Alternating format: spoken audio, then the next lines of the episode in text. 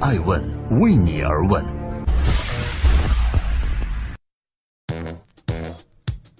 Hello，大家好，二零一八年的六月二号星期六，爱问人物创新创富，欢迎大家的守候。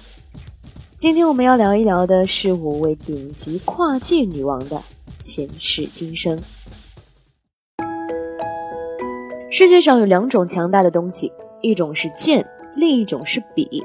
那如果说还有什么是比他们更为强大的话，那可能就是女人了吧。欢迎继续聆听《守候爱问人物》，爱问人物创新创富。赵薇，我现在的理想就是做生意。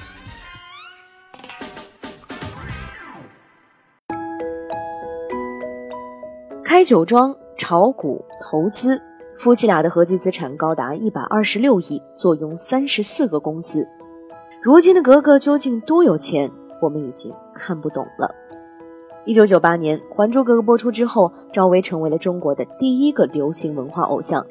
紧接着的《还珠格格二》收视率突破了百分之六十五，而紧随其后的《情深深雨蒙蒙》和《京华烟云》等作品又帮助她巩固了地位。纵观中国电视史的二十年，似乎再无一个女明星像赵薇一样以如此爆裂性的方式蹿红。二零零三年，赵薇入股重庆路桥，位列第五大股东，正式跨界进入了资本市场。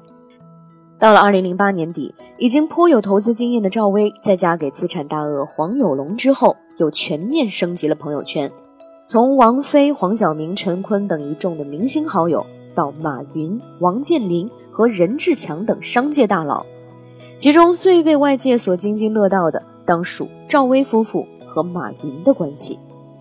二零一四年底，赵薇和丈夫黄有龙以三十亿港元入股阿里影业，成为其第二大股东。而后的两度减持，使他们赚取了超过十七亿港元。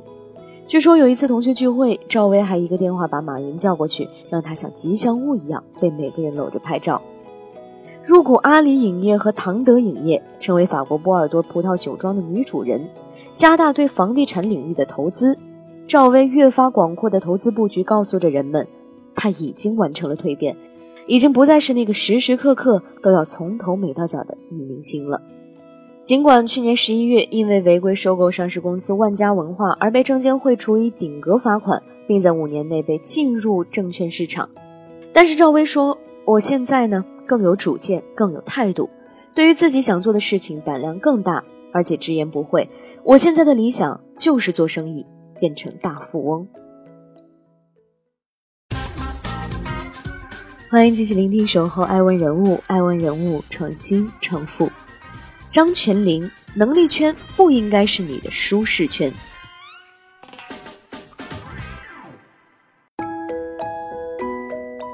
二零一五年的九月，张泉灵接受富盛的邀请，担任紫牛基金创始合伙人。从此，一袭紫色的连衣裙就成为了他的标志性装扮。在过去供职央视的十八年当中，张泉灵是一个只会在银行买理财的人。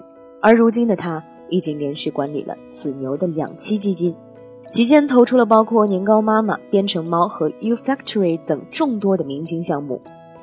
关于离开央视的原因，他解释为。不是体质，而是我正在慢慢凝固的思维。在联想到他最广为流传的那一句“这个时代扔掉你的时候，都不会跟你说一声再见”，可见改变对于他来说像是空气一样的重要。但是进入完全陌生的投资界，张雪玲说，其实他从一开始就倍感压力，被富盛逼得不行的时候，只好回到办公室一个人偷偷的哭。做投资人之后，哭的时间比前十年加起来还要多。投资人活得像狗，并非华丽转身。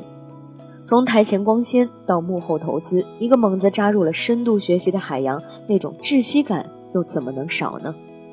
现如今，对于投资人身份渐渐习惯的张泉灵，丝毫不掩饰对于女性创业者的偏爱。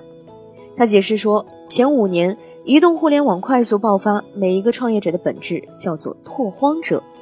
拓荒时代里最富竞争力的，当然是战斗力超强的男性。但是今天拓荒时代接近终结，更多要精耕细作，要满足人性当中最细微的要求。在这个意义上，女性才是更为适合的人。在今天，外部的环境变化如此之大，张泉灵并不认同巴菲特所说的“只投我懂的”，即在能力范围内进行投资。在他看来，能力圈不应该是你的舒适圈。如果我要的是对于这个未知世界的理解，那么不舒适就是我所必须面对的事情。欢迎继续聆听《守候爱问人物》，爱问人物创新创富，李静。永远不要关闭人生的其他召唤。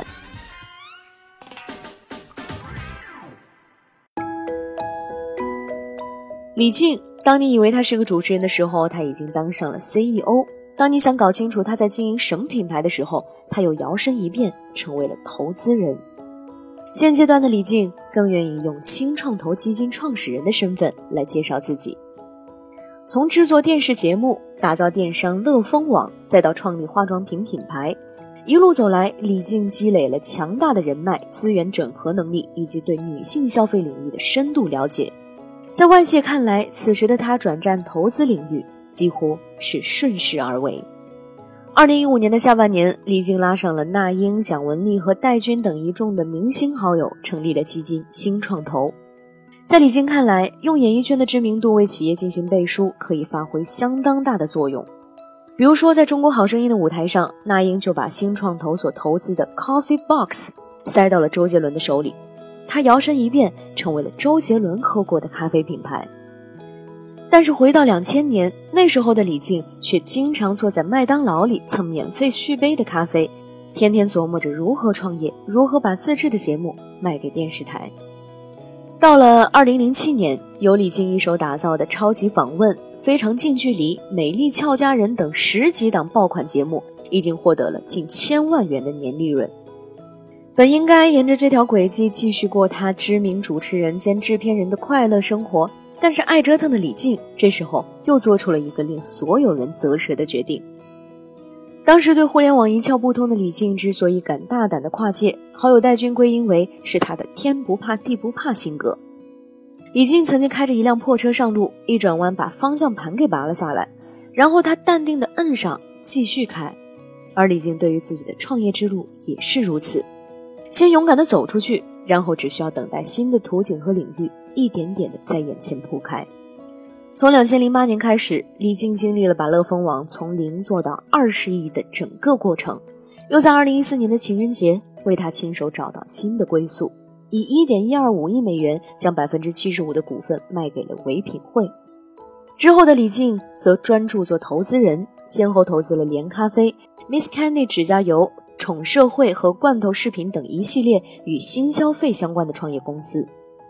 从主持人到电商 CEO，再到投资人，在李静的眼中，真正的跨界并不是人脉的拓展，而是内心的跨界。不要把自己定义为某类人，就始终保持着无限的可能。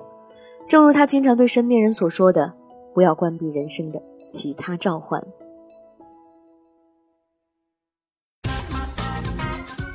欢迎继续聆听《守候爱问人物》，爱问人物创新创富，Angelababy。人生的第一个理想其实是开银行。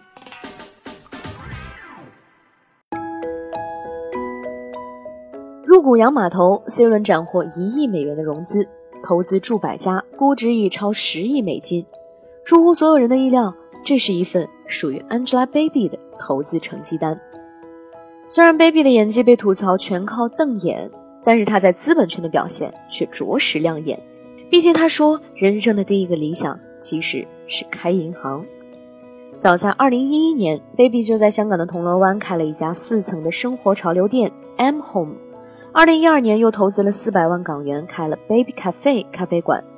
两次的试水成功之后呢，Baby 就正式成立了他的创投基金 AB Capital。到目前为止，AB Capital 的多次出手不仅金额不菲，而且带有了强烈的 Baby 印记。偏爱关注新女性生活方式的创业公司。二零一五年，AB Capital 可以说是全面出击，先是投资了轻断食果蔬汁品牌 Hey Juice，与奶茶妹妹成为了股东姐妹花。紧接着入股洋码头，搭上 B 轮融资的列车。八月份又成为了数百家的 B 轮融资方之一。除此之外，在股权市场，二零一五年。华谊收购浙江东阳浩瀚影视娱乐有限公司，让股东 baby 一夜稳赚了二点二亿港元。二零一六年，又作为美图的股东之一，baby 挺着孕肚现身 IPO 的现场，与蔡文胜一同敲钟。当外界还在纠结她整容、代孕、花瓶的时候，Angelababy 其实早已忙碌于开店、投资和当股东。今生亿万富婆的 baby，财商当真不输颜值。欢迎继续聆听《守候爱问人物》，爱问人物创新创富。邓亚萍，我总能找到自己行的理由。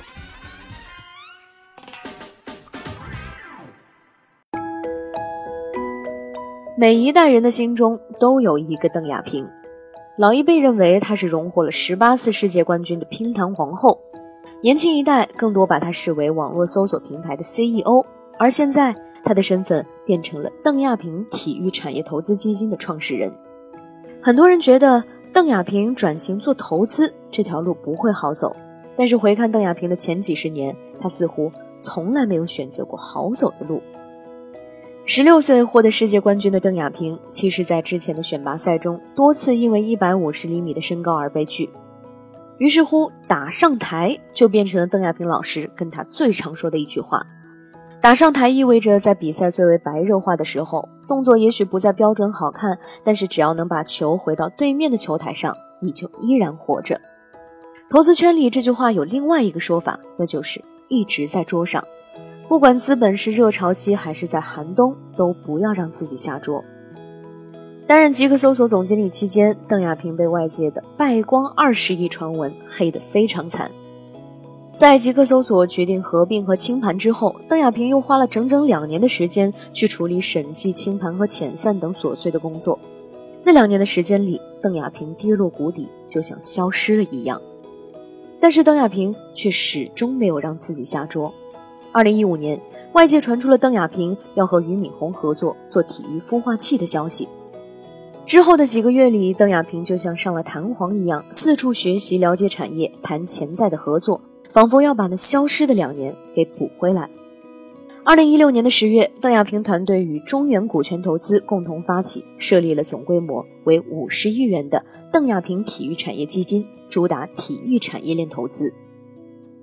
有一位投资人评价道。在体育领域，能既懂体育、懂市场、懂体制，又有国际视野和极强资源整合能力的人，的确是微乎其微。而这正是邓亚萍的机会。过去的几十年间，有奇迹，也有失败，但是他总是能找到自己行的理由。再次亲临重启，邓亚萍又选择了一条不太好走的路。或许，这才是初代莫大魔王的真正本色。